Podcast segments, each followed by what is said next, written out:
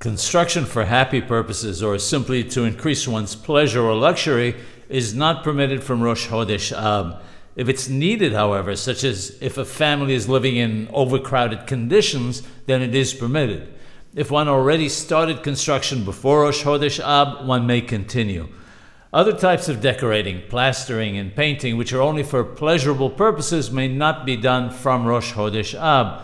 If one contracted with a contractor, one should try to persuade him to postpone the work by paying him a small additional sum of money. If he's unwilling, however, it may be continued. In case of an urgent need, such as if a person needs to move into a new apartment immediately after Tisha B'Av, it is permitted. In any case, if it's for a synagogue, since it's a miswa, it's permitted even on the eve of Tisha B'Av.